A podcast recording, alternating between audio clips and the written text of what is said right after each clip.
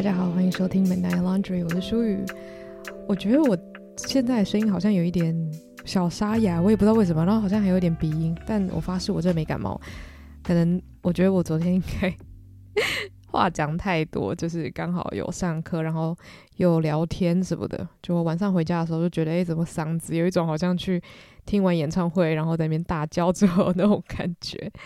但呃。应该有一两个礼拜没有更新单集了，我真的是觉得非常的心里很过意不去，因为其实就呃来才刚到伦敦没多久，然后常常就想说，诶，是不是应该录个 podcast 什么的？但大家也知道，就如果你是出门玩的话，有的时候那个时辰就是跟平常的不太一样，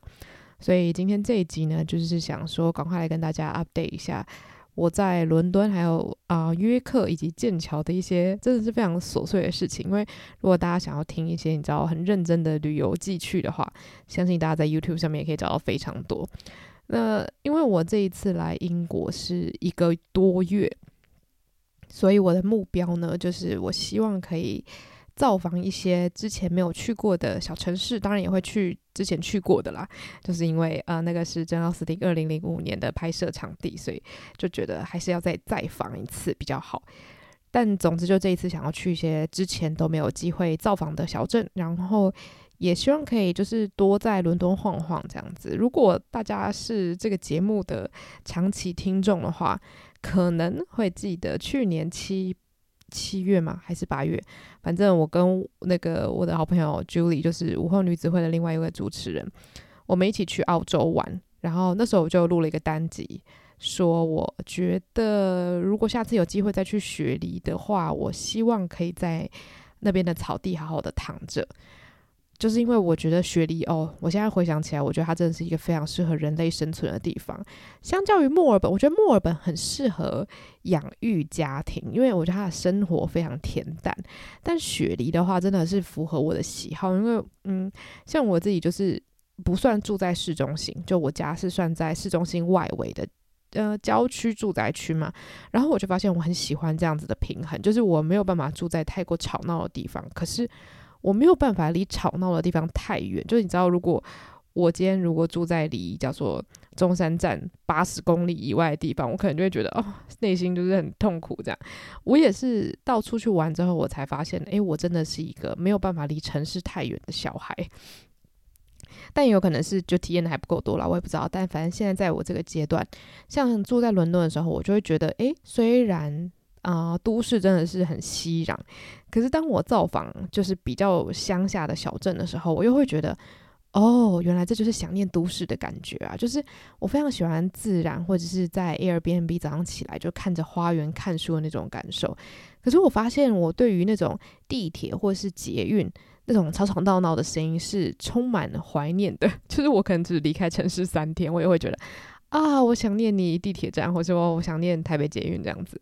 对，总之啊、为什么讲到这里啊、那时候就是讲到说，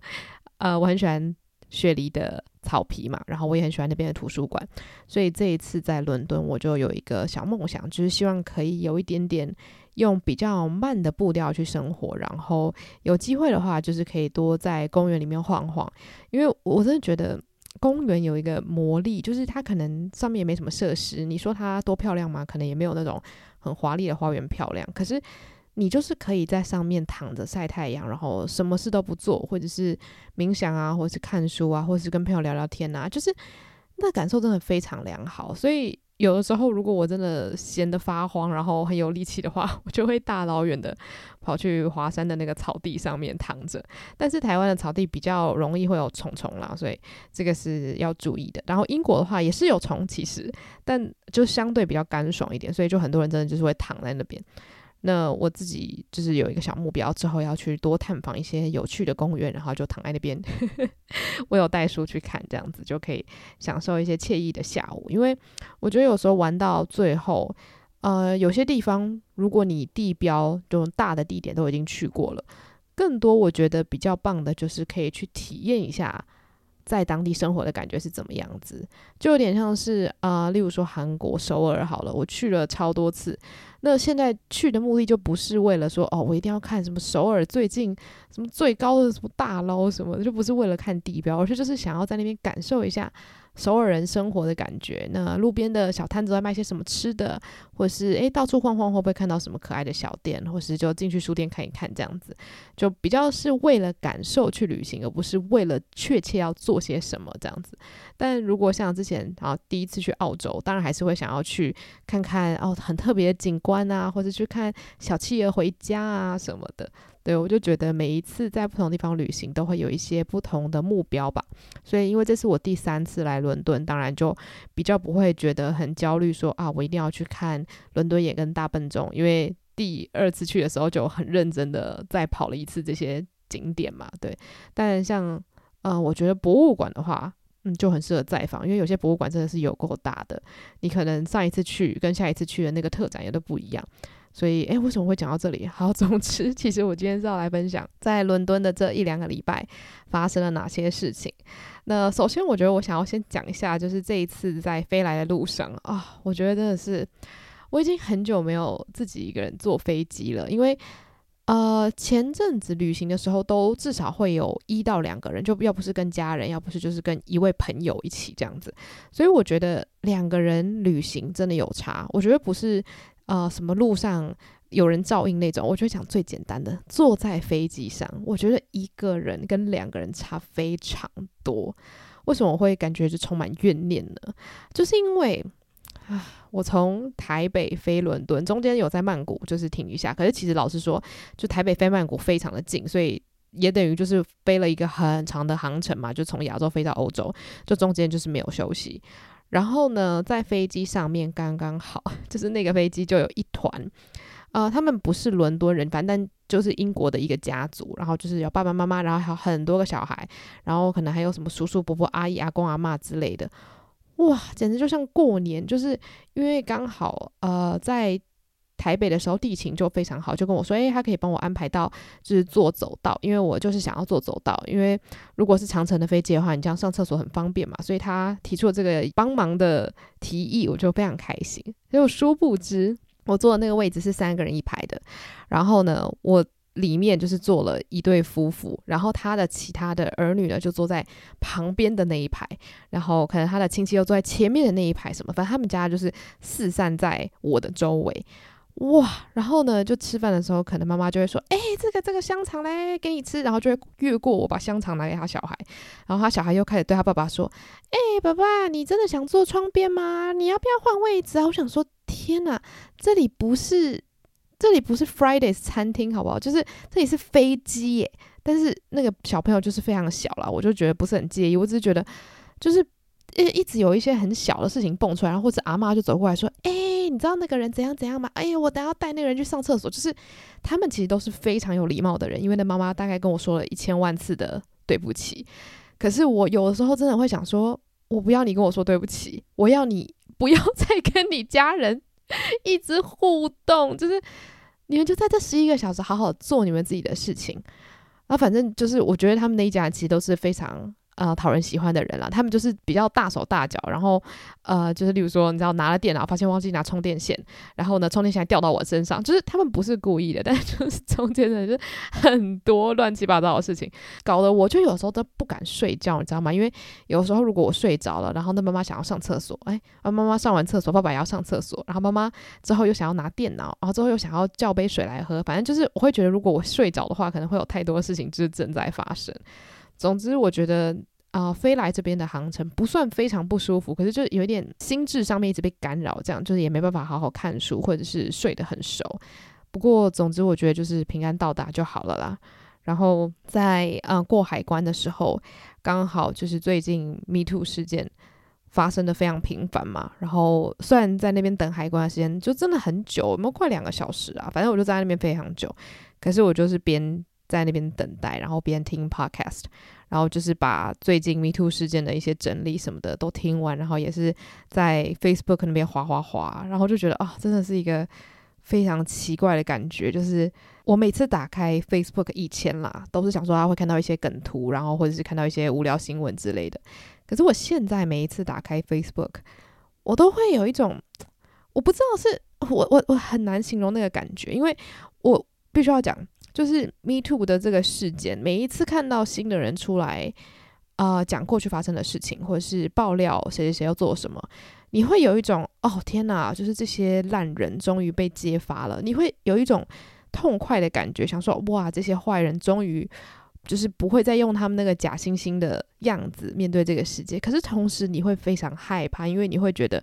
所以到底还有多少人没有被爆出来？到底还有多少禽兽是？还在侥幸的过着生活，然后想说不会有人知道他们的真面目。就是你知道，你一方面觉得有一种痛快，想说哇，这个真相终于拨云见日；可是，一方面你恐惧，就是很怕你在就是重新整理之后，又会蹦出来四五六七八九十个禽兽这样。所以，就是每天打开 Facebook 的时候，基本上就是同样的心情不断的重复，就觉得说好，一定要有。你知道公平正义要被实行，但一方面又想说，到底还有谁？快点一次给我报完吧！你干脆告诉我世界上有哪几个人是善良的？好了，就是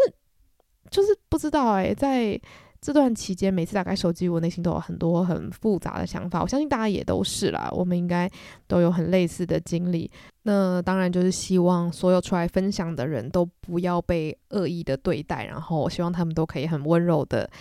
被这个世界接住，虽然我现在对于这个世界就是充满了非常非常非常多的问号，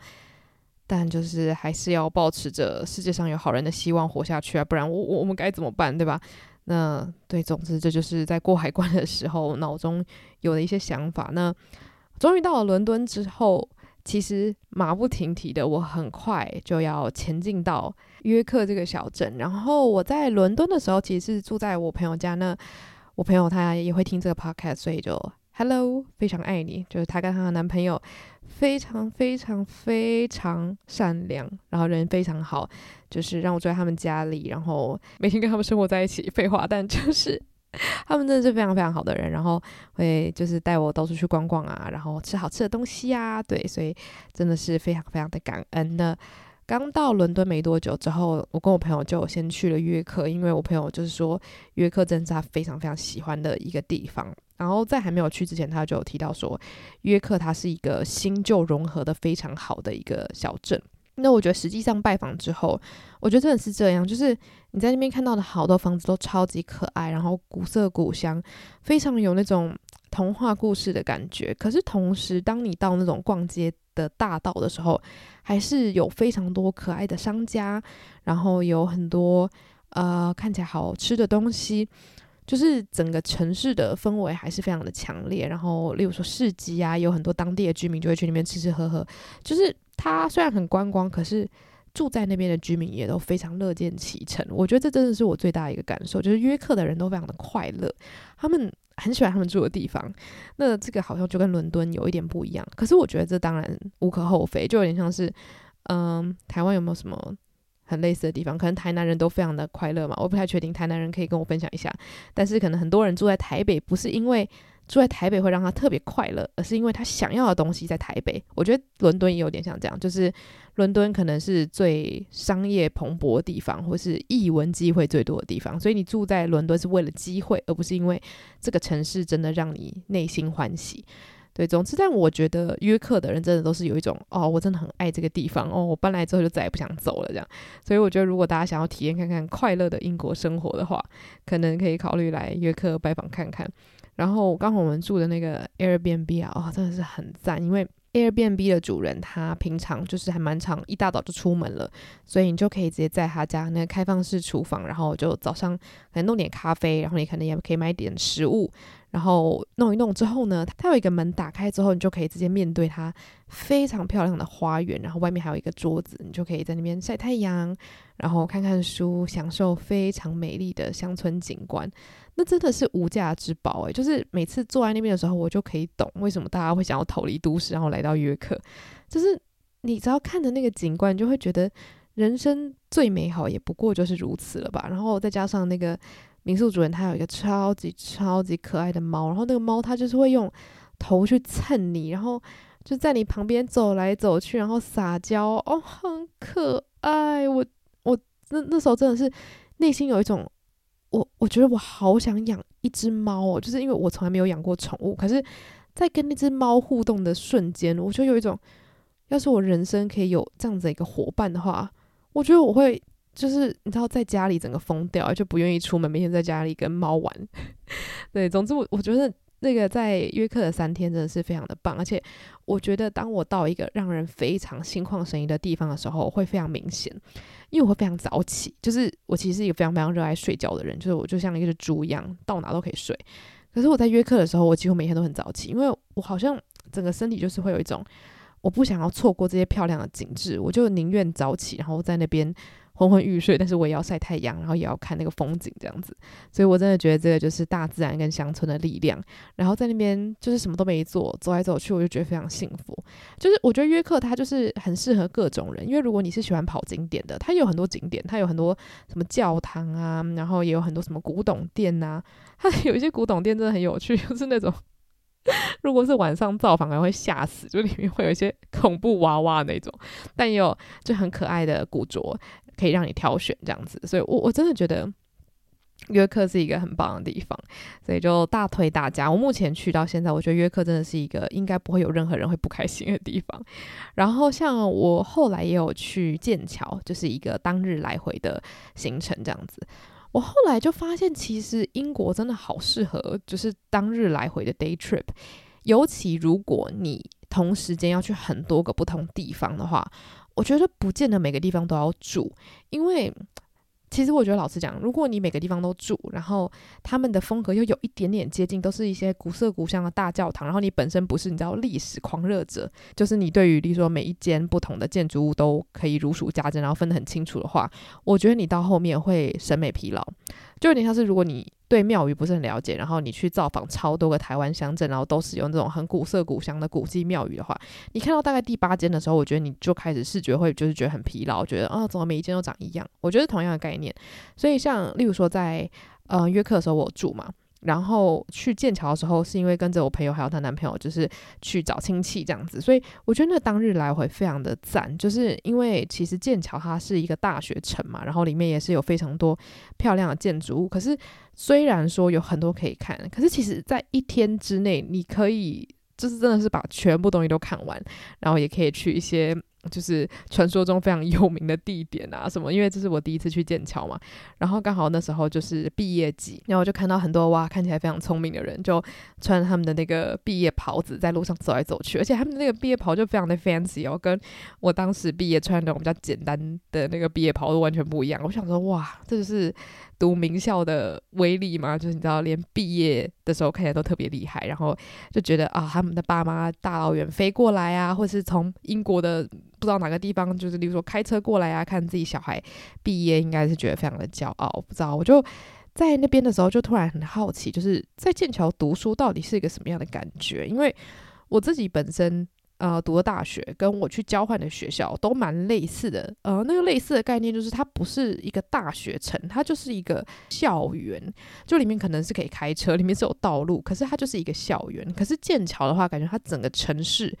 就是你的大学，所以你就是可能这边有一栋，然后这边有一个，这边有一个商圈，然后走一走，然后又是另外一栋，所以大家有分不同的那种，就是 college。反正其实我也不是很了解整个机制的运作啦，但反正就是你知道，感觉就特别的厉害，比我们更有 系统。我不知道我现在在讲什么，但总之，我觉得在那边的时候就会突然幻想，就说，诶，如果今天。是在这样子的一个学校念书，那个学生生活跟其他的人比起来，到底有没有差别呢？如果如果如果有人认识剑桥的毕业生，欢迎跟我分享，或是如果你本身是读剑桥大学的。或是牛津，对，反正我觉得就是可以在大学城里面走一走，那个感觉总是特别好啦。我就想到之前刚好在波士顿旅游的时候，也有去名校拜访，然后我就一直觉得有一件事情超好笑，就是在那些很厉害的学校或是大学城里面，就会有很多那种呃纪念品贩卖区嘛，然后就会有一种纪念品是我。一直都在想到底谁会买，搞不好有听众有买，但反正就是他们可能，假如说你是去哈佛好了，然后他就会有很多卫衣，然后上面可能就会写哈佛嘛，然后或者是你去剑桥，然后它上面也会就是写什么剑桥之类的，然后我就一直在想说，可是如果你不是这个学校毕业，然后你又穿，那大家会不会就真的以为你是那边毕业的？然后有毕业生看到你还走过去跟你聊天？还是说，因为大家就是会知道说，哦，这就是一个观光区买得到的东西，所以大家也不会就特别觉得你就是毕业生。我不太确定诶，因为我就想说，哦，如果今天你说福大有出卫衣的话，我身为一个观光客，我觉得我不会买耶。当然，大家可能会讲说，啊，福大又不是什么世界名校，当然是观光客不会买啊。可是我不知道，我就一直觉得，如果你是要卖给观光客，那你应该要卖幽默一点的，你知道吗？就是你可能就是卖以其中一个建筑物为主的，或者是上面就写说不是哈佛毕业生，或者不是剑桥毕业生，就是可以感觉出来它是一个商品，它是一个纪念商品，但是又可以告诉大家说，就是啊、哦，我就只是去那边观光的这样子。因为我觉得这样就会有一个独家的乐趣，比较不会让人家觉得说，哎，你现在但是想要假装你是哈佛，还是你真的是哈佛？因为如果你真的是哈佛的学生，你可能觉超。委屈想说，哎、我这个不是观光区买的纪念品哦，我真的是哈佛毕业的，我不知道啦，大家有这种烦恼吗？我每次去到那些观光区的时候，我都想说，那就如果我真的买了，会不会有人就想说，哎、你是想要装你是哈佛毕业的，还是这其实是一个很白痴的烦恼？对，欢迎大家跟我分享。但是在那边的时候，我是什么都没买啦，我就是很开心的晃一晃，然后在那边的市集吃点东西，然后就很快乐的就再回到了伦敦。那在伦敦这边呢，我有一件事情要跟大家分享。这件事情呢，就是我又去看了《Hamilton》。大家会想说：“哦，你这个人真的是太好预料了。”我现在甚至怀疑，我是不是每到一个新的城市，只要它有《Hamilton》，我就一定会去看。我极度怀疑应该是这样啦。那总之，我自己看过的《Hamilton》呢，有芝加哥，然后有墨尔本。还有伦敦西区，所以严格来说，我还没有看过百老汇的版本。所以纽约，如果有一天我会再去的话呢，我应该会想办法搞到一张票这样子。那我我觉得其实芝加哥的卡斯我记得不是很清楚，因为有一个重点是我坐太远了，就我真的是坐在可能有没有三楼啊？就当下心情是非常激动，可是人都小了跟蚂蚁一样，我真的是有一点看不到他们在干嘛，所以。听歌的时候当然是很激动，可是我觉得那整体的感受是有一点点被影响的，因为就是你视觉上没有办法得到很大的满足。那后来当然就是，例如说你看迪士尼他们出的官方摄影版，你会觉得哦，真的太好看了。可是我觉得在呃，墨尔本看的时候，那个感受还是非常的不一样。尤其是我觉得墨尔本的 Hamilton 饰演的演员啊，他非常非常的会唱。然后事实也证明，大家都真的觉得他很会唱，因为后来他就变成了他们世界巡回的卡斯。因为大家好像就觉得说他表现的超级棒，我也觉得赞赞赞。因为他的声线，老实说，跟 Lemon Well 非常的接近。就是他们两个，如果 你没有听很久，你可能乍听之下还会以为是你知道原卡斯的 Lemon Well，但是他的那个。整个唱功是赞赞赞到不行。那这一次我在伦敦西区呢，我觉得我的感受非常的复杂。我来娓娓跟大家道来，如果大家有兴趣的话，就可以听我分享一下这样子。我这一次买的座位非常的前面，我买第三排中间，这就是近到一个吓人。然后，所以我就非常非常的开心，因为我就觉得我就是要这么近，因为我之前可能就是坐还是算一楼的中间。的的那个位置，可是我觉得身为一个狂粉，但是一楼中间完全不够近啊！我就是希望可以看到他们脸上每一个毛细孔啊，所以我觉得第三排是一个蛮赞的位置。然后这一次我听下来，我觉得他们的唱功呢，算是有一点点，呃，我觉得中间啦，因为有一些真的是表现得非常好，可是几个主要角色，我真的觉得我在墨尔本听的那个卡斯 太厉害了，就是每个人都。非常的就是你知道，除了会飙高音以外，他们的低音也非常的赞，然后很饱满。因为像我觉得在西区这一次，我注意到，因为他们刚好是最近刚换一批新的卡司，也许他们在表演了就是好几场之后会越来越好。我相信这一定是会的。那我自己注意到一个现象，就是有时候他们其实很会唱，可他们的声音会忽大忽小。例如说飙高音的时候呢，分贝超高，然后正常音音域的时候呢，声音又变有点小，所以那个声音就是。这样子要一大一小，一大一小，就会觉得，好像在听觉上面会需要花一点时间适应。那嗯，我自己觉得，像其他的，例如说像 Lafayette，就是这种比较活泼的角色，通常他们都会选到很厉害的演员。我不知道为什么，可能是因为他们真的很需要那种舞台魅力很强烈的人去诠释这个角色吧。所以我在看的时候，真的是超级超级喜欢每一个卡司里面的 Lafayette，都超好笑，然后超多戏，就自己在那边扭动啊、小表情什么的。然后这次就是因为坐得很近，所以我真的觉得他们每一场的演技。都一定会深深的感染到大家，我也可以懂为什么会有那么多的音乐剧迷愿意一次又一次的去剧院看，因为他们每一天的状态都不一样，然后每一天的小表情可能都会不一样，然后你有时候真的就是为了想要看到那个小表情，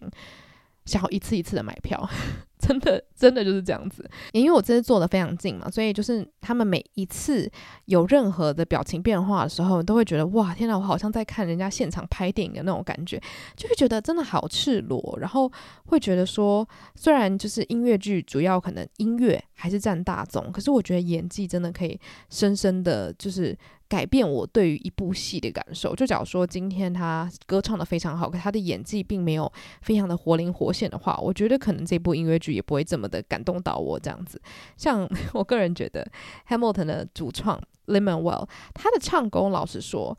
并不好，就他他 rap 什么的，我觉得都很赞。但是他的老实说，如果讲唱歌的话，并不厉害。可是他每次表演的时候，都投注了百分之三千万的情绪在里面。你看他哭，你看他笑，你看他生气，你看他在台上发疯，你都会觉得他就是 Hamilton，他就是把他的灵魂投注在这个角色里面，所以你就是会很着迷的看着他表演。我觉得这真的是一个重点。那好，我要讲到就是、呃、Hamilton 西区呢，让我内心最激动的部分就是西区的男主角的演员。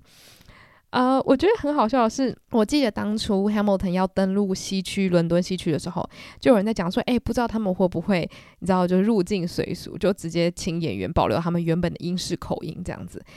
因为为什么会讲这个？像是呃，英国有一个很有名的。音乐剧叫《Six》嘛，那《Six》他在讲的是那个亨利八世的老婆，所以理论上来说，他们都是英国人。那原卡斯的确也都是英国口音，可是他们到了百老汇之后，其实大家都是保留自己原本的美国人的口音的。然后我记得那个时候也会有一些人骂，就说什么：“哎，你们是演英国人呢，为什么是美国口音啊什么的？”然后当时就有一个演员，他就讲说：“可是因为我们这里是美国，所以我们就是因地制宜，我们就是以美式口音这样。”那我自己是觉得。我没有很觉得一定要因地制宜啦，我觉得什么国家的故事就什么国家的口音，好像比较合理一点点。可是我也可以理解，就是因地制宜的这个背后的出发点。所以两个其实我不是很 care，我觉得表演好看就好了。但是我这次还是很惊讶的发现，在西区的这个新的卡司，哇，每个人都用他们一百八十分的努力去。达成他们的美国口音，因为几乎每一个演员，我看他们都是英国人，所以哇，我那时候在听的时候，我就想说比原卡斯还要更美式口音，你知道吗？就是比美国还要更美国，所以我才会说他们用一百八十趴的努力。那个男主角，他几乎每一个句子都就是整个美式到不行。然后我想说，天啊，他的那个歌词里面超级多就饶舌，不知道他在那边饶舌的时候有没有觉得就是真的是练得很辛苦这样？但这都不是重点。重点就是这个男演员，这个新的西区卡斯的 Hamilton，他超级帅，或者是我们也可以说他就是长在我的审美上。我真的是看到他，我想说怎么会有这么帅的人呢、大家如果有兴趣，可以就是去那个伦敦西区 Hamilton 的网页去看一下那个卡斯的照片，这样哦，他真的超级帅。然后我觉得他整个人就是非常的，就是那个酷色很好，然后又高高的，然后整个人就是你知道。